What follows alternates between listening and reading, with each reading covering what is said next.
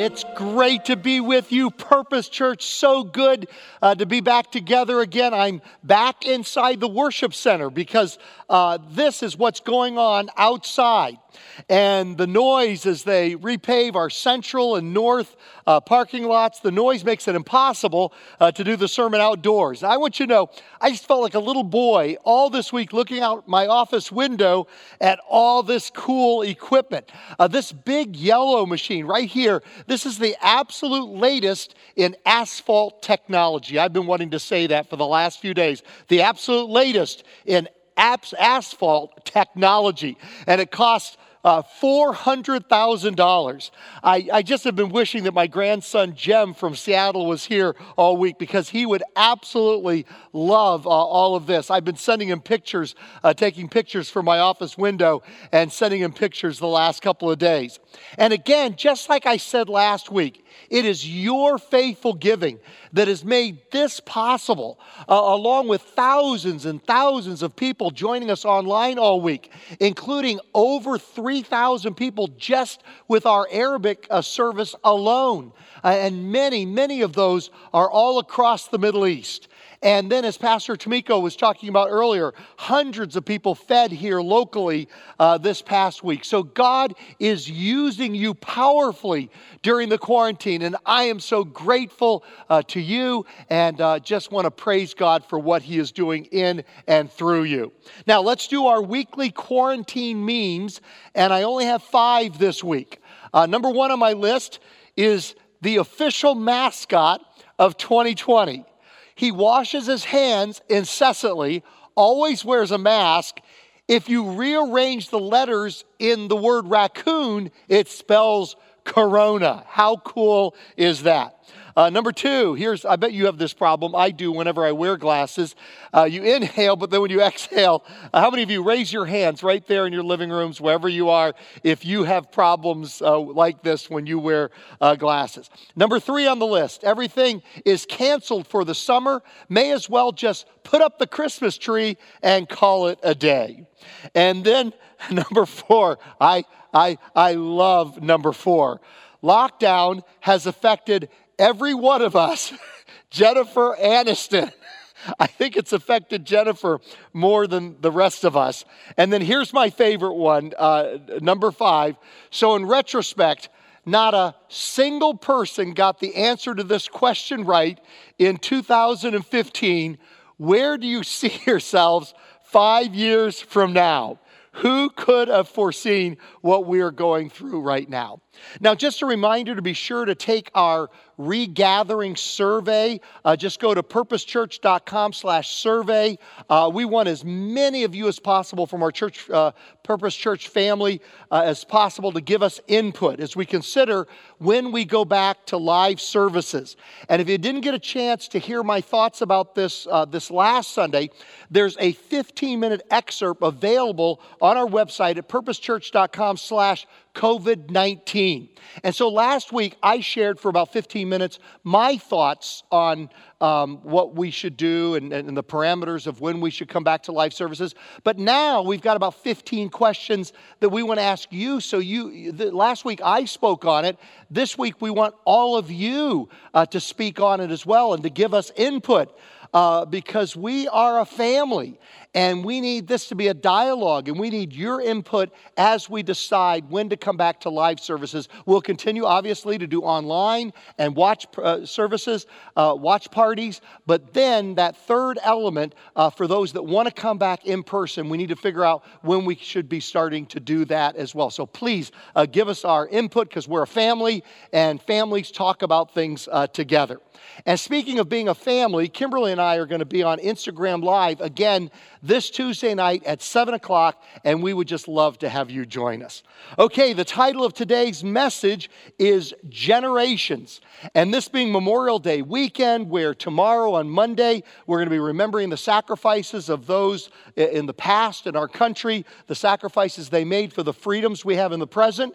But now, today on Memorial Day Sunday, tomorrow's Memorial Day Monday, actual Memorial Day, but now on Memorial Day Sunday, what I want us to do is to remember the spiritual sacrifices made by those in the past for the spiritual freedoms that we have in the present. Uh, our church started uh, 150 years ago this month, uh, May 14th, 1870. And as I've said before, we have found only 10 other churches in American history, and there may only be about that number in all of world history that have had the 150 year run of faithfulness at this level of fruitfulness that our church has. It really is quite unique when you add in another couple of factors. Our church might literally be the only one of its kind in all the world history of the last 2,000 years of Christ followers. Uh, the way that I like to describe our church is a quote by Matt LaFleur, uh, the coach of the Packers. He said this about a fellow coach, Pete Carroll, who's the coach of the Seahawks and used to be the coach of the USC Trojans. He said, He's been doing this at a high level for a very long time. Boy, I love that.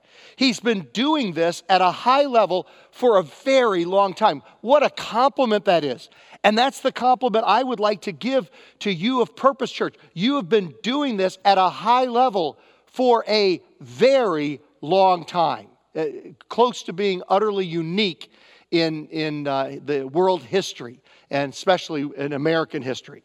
So we want to remember what past generations have done uh, in the past for us and be inspired to do the same ourselves uh, for future generations. Number one, they laid the foundation for what followed. They laid the foundation for what followed.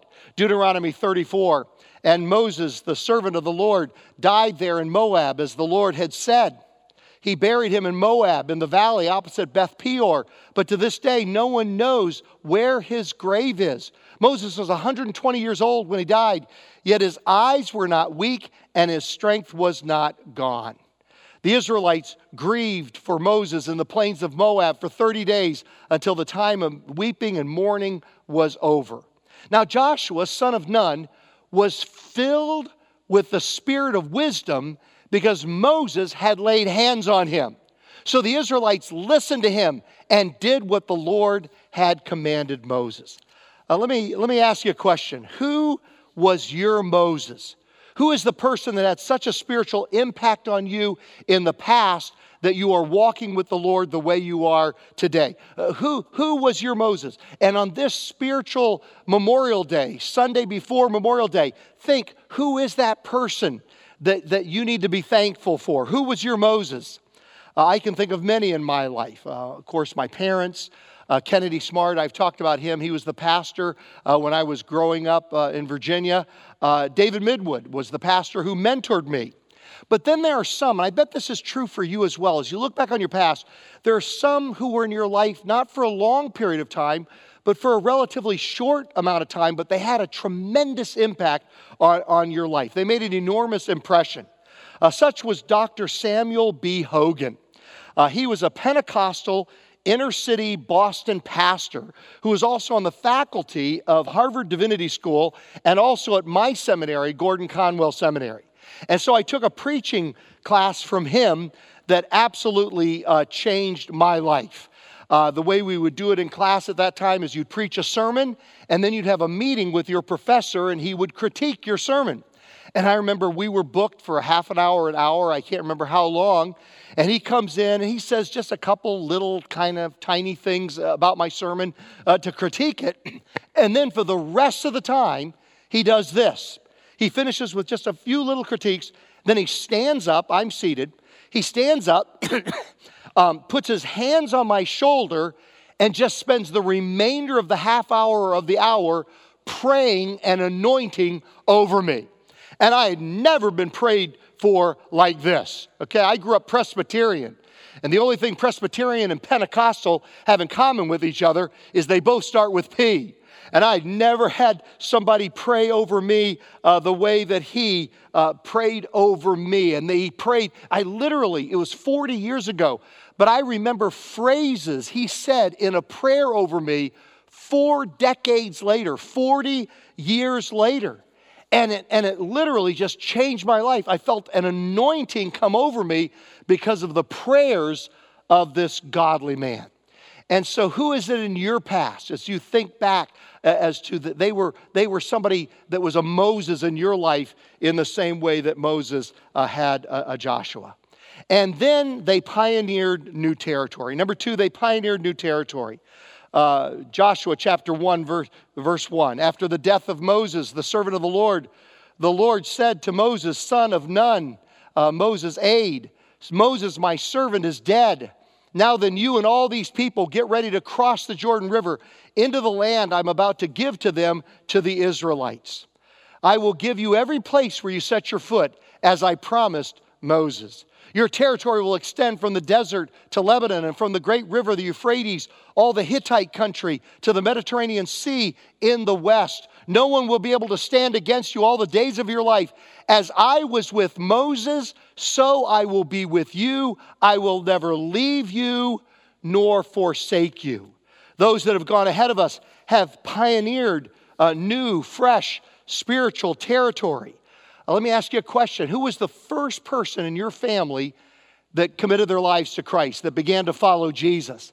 And they blazed the trail. It was easier for you to follow Jesus because that first person in, in your family followed Jesus. Or maybe you were the first person to ever follow Jesus. And all those that come behind you, you've started a new legacy in, in your generation for your family. And you've made it easier for those that come behind you to follow Jesus because you have taken that stand. Uh, my grandfather on my mother's side was a recent immigrant in the late 1800s uh, from Ireland to the United States. And he was an alcoholic boxer. He was a boxer who fought uh, for a living or for, for uh, in his life, and he was an alcoholic. And he radically came to Christ. Jesus completely changed his life. And he started a new legacy in our family two generations ago. Uh, he eventually became the president of the Gideons. They're the ones that put Bibles into hotel rooms. And he became the president of the Gideons for the whole state of Missouri. Uh, my grandfather uh, changed the direction of our family. He pioneered new spiritual territory. It was easier for those that followed to commit their lives to Christ because he had taken a stand uh, to follow Christ. Uh, three weeks ago, I talked about the Kenyan runner who recently, a few months ago, uh, broke the two hour barrier in the marathon.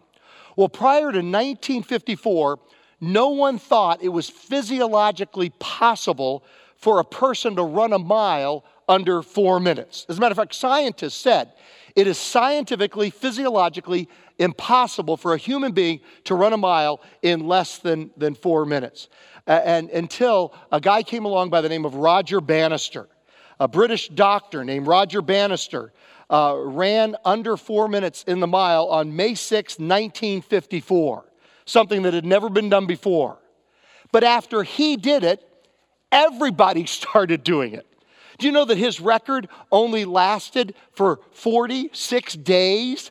And everybody, once he did it for the first time, everybody started doing it. As a matter of fact, Steve Scott, who was a great American miler, and he was a, an assistant cross country coach at Azusa Pacific uh, for several years. Just Steve Scott was born in Upland, uh, coach at APU. He ran just himself ran 154 sub four minute miles in his career.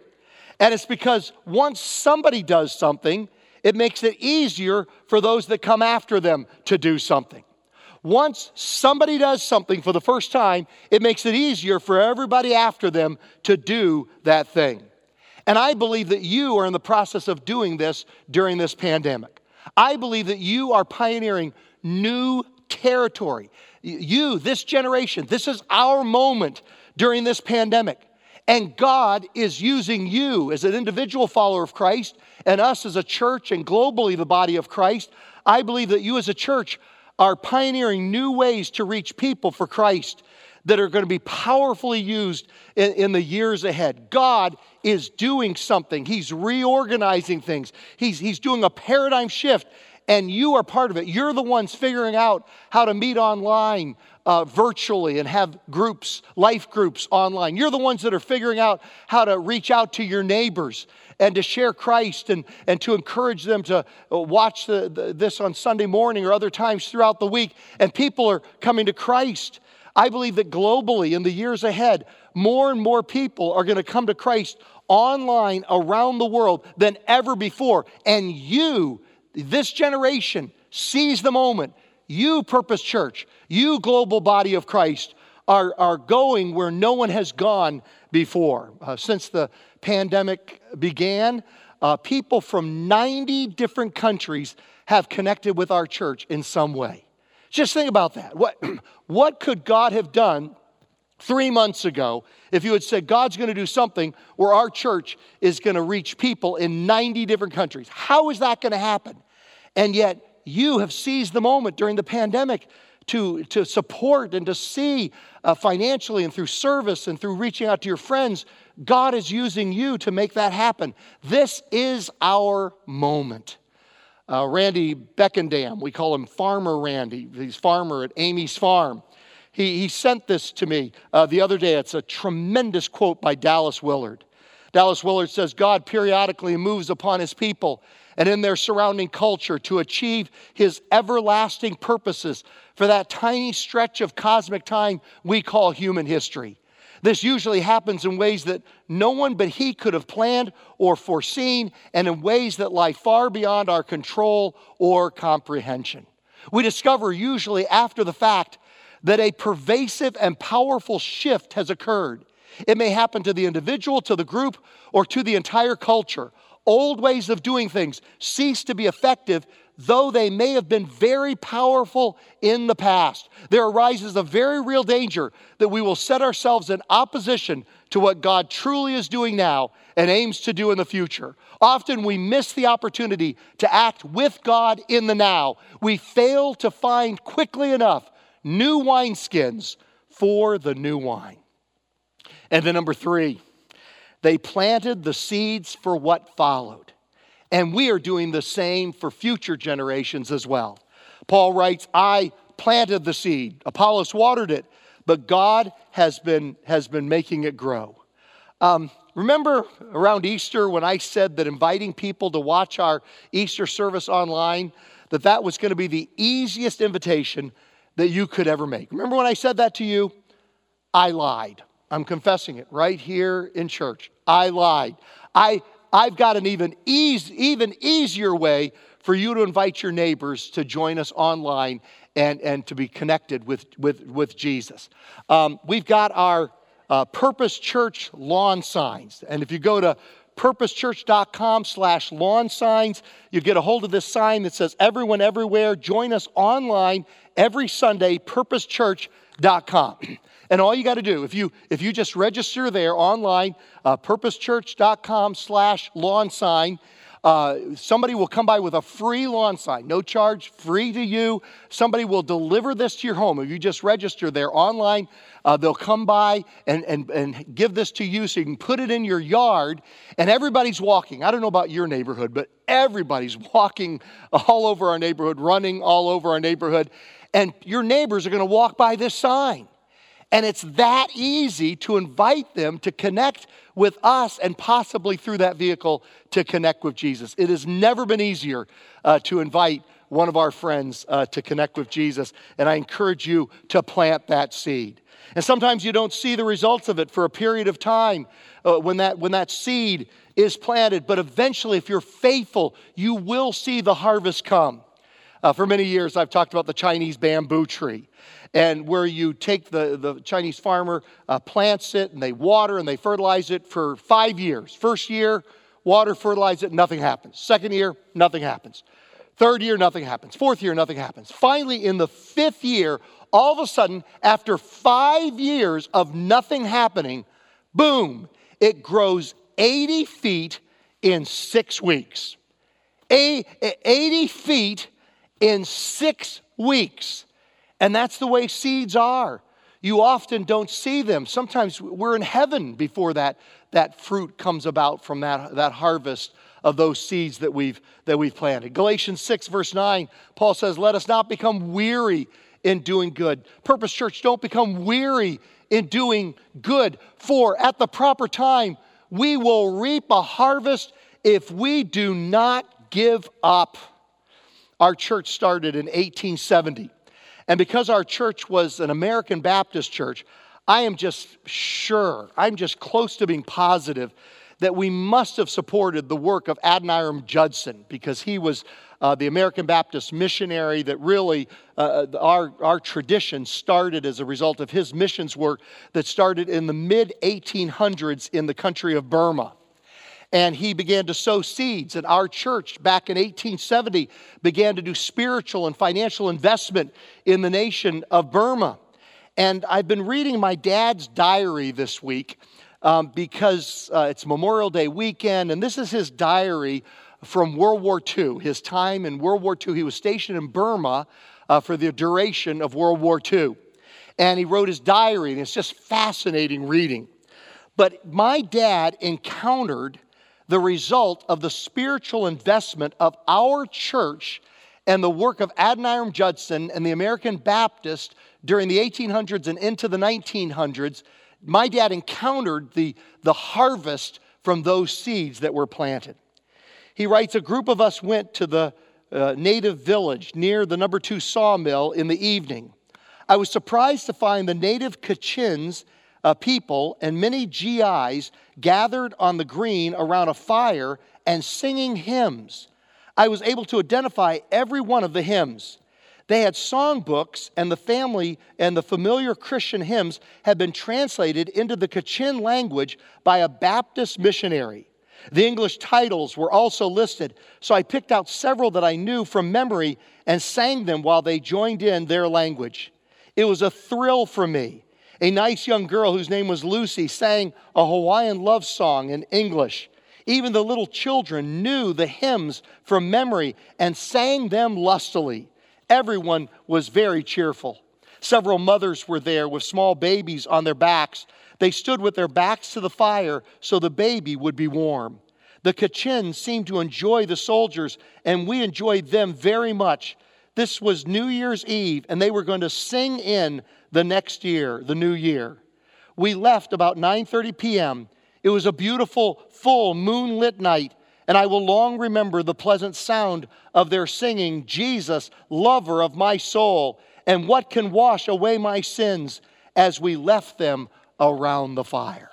Spiritual seed sown, eventually, years later, bringing that kind of harvest. And the same thing is true for us as well. We are planting seeds now that will bear fruit and will bear a harvest in the generations to come after us. And then, number four, they serve as a warning. And now we're going to go in a little bit different direction. Um, I read something the other day. Uh, Rusty Spear um, emails me sometimes from our church family, and uh, he has this saying underneath his name on his email. It goes like this Generally, it is your choice. Will your life serve as an example or as a warning? It's my choice, it's your choice. Will your life serve as an example? Do that. Or as a warning, don't do that. And the Bible is just an amazingly honest book. And in contrast to other works of antiquity, which always sugarcoat their heroes, they portray their heroes as having no flaws, being perfect, never being defeated, always walking in victory. The Bible is a brutally honest book. For two reasons, I think. Number one, so that we won't, wouldn't worship the people of the Bible, but instead we'd worship the God of the Bible. But secondly, God included these stories in Scripture to serve as warnings to us. Paul writes, Now these things occurred as examples to keep us from setting our hearts on evil things as they did. Uh, do not be idolaters, as some of them were. As it is written, the people sat down to eat and drink and got up to indulge in revelry. We should not commit sexual immorality, as some of them did, and in one day, 23,000 of them died. We should not test Christ, as some of them did, and were killed by snakes. And do not grumble, as some of them did, and were killed by the destroying angel. These things happened to them as examples and were written down as warnings for us on whom the culmination of the ages has come. And then, number five, they shared what they knew with the next generation. They shared what they knew with the next generation, and we need to do the same with the generations that follow us. Uh, Paul wrote to the young man he was mentoring named Timothy. He said, You then, my son, be strong in the grace that is in Christ Jesus. And the things you have heard from me. Paul was the first generation of Christ followers, Timothy was the second generation of Christ followers. And the things you have heard me say in the presence of many witnesses, entrust to reliable people. There's the third generation of Christ followers who will also be qualified to teach others. There's the fourth generation. Uh, the gospel of Christ is like a relay race from generation to generation. Um, I always say such and such is my favorite video, but this is my new favorite video uh, featuring our granddaughter, Avonlea. Let's watch this. What's your memory verse this week? Nothing at all can ever separate us from God's love. Yay! Good job! Do you guys want to rewatch that 20 times? Because I'm have. I'm sure you want to do that as well.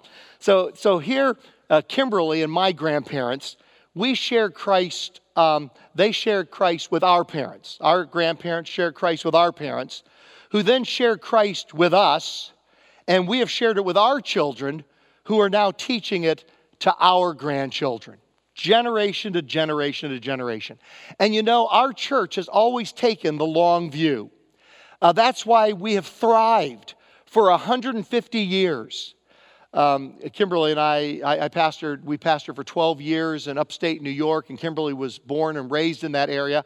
And the main Native American tribe of that area and that region is the Iroquois tribe. And there's this ancient Iroquois maxim that goes like this In our every deliberation, we must consider the impact of our decisions on the next seven generations. In our every deliberation, we must consider the impact of our decisions on the next seven generations.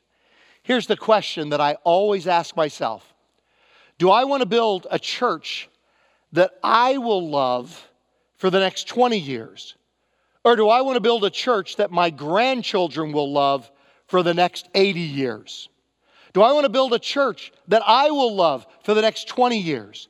Or do I want to build a church that my grandchildren will love and their generation will love for the next uh, 80 years. And the number six, they serve as an example. Uh, now, faith is confidence in what we hope for and assurance of what we do not see. This is what the ancients were commended for. And the number seven, they inspire. Uh, Hebrews 12, verse 1 Therefore, since we are surrounded by such a great cloud of witnesses, let us throw off everything that hinders and the sin that so easily entangles, and let us run with perseverance the race that is now marked out for us. Uh, Ignatius of Antioch, uh, he was born two years after the resurrection of Jesus. And he came to Christ as an adult and then became pastor of the church at Antioch in, in the nation of Syria. He was condemned to death because of preaching about Jesus. And so they made him travel with soldiers all the way from Syria to Rome, where eventually he was executed by being thrown to the wild beasts in the arena in 107 AD. And as he traveled from Syria to Rome, he wrote a series of letters to churches that were on or near the route that he took from Antioch um, to Rome in Italy, Antioch in Syria to Rome in Italy. And here's an excerpt uh, from, from one of those letters. Here's what he wrote as he went uh, on the trip that would end with his execution. All the way from Syria to Rome, I have been chained to a detachment of soldiers who have behaved like animals towards me. Quite honestly, they're like a pack of leopards enjoying their role as hunters, with me as their prey. Well, that has some advantages. I may as well get used to leopards now. It will be leopards and real ones at that when I get to Rome so I can make some progress towards preparing myself spiritually and mentally for what lies ahead. All I pray is that when the moment comes, the lions will be quick about it. Some Christians have suffered torments because the animals have toyed with them. If my lions are like that, I shall antagonize them. Forgive me for writing like this, but I do know what is best for me. No power, human or spiritual, must hinder my coming to Jesus Christ. So whether the way be fire or crucifixion or wild beasts in the arena or the mangling of my whole body, I can bear it, provided I am assured it is the way to Him. And it is. All the riches and power in the world cannot compare with that. So, as far as I am concerned, to die in Christ Jesus is better than to be king of the whole wide world. Do not try to tempt me to stay here by offering me the world and its attractions. Just let me make my way upward to that pure and undiluted light, for only when I get there will I truly be a man.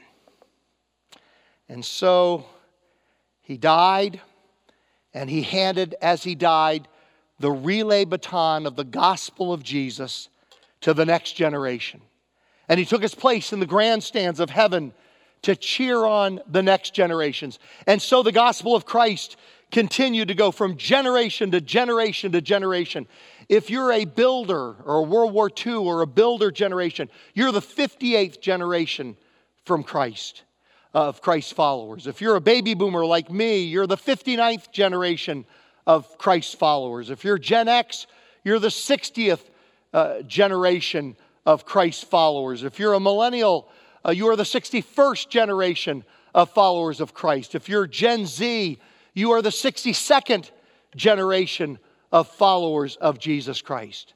And so, for all five generations builders, boomers, Gen X, millennials, Gen Z that make up Purpose Church, for all of us at Purpose Church, the relay baton is now in our hands. This is our moment. We seize it, even though it may be difficult during the pandemic. We take the baton of the gospel of Christ with all the heroes of the faith that have gone before us in our church and in uh, and the body of Christ globally around the world. And we take the baton and we say together, It's our time. It's our time now.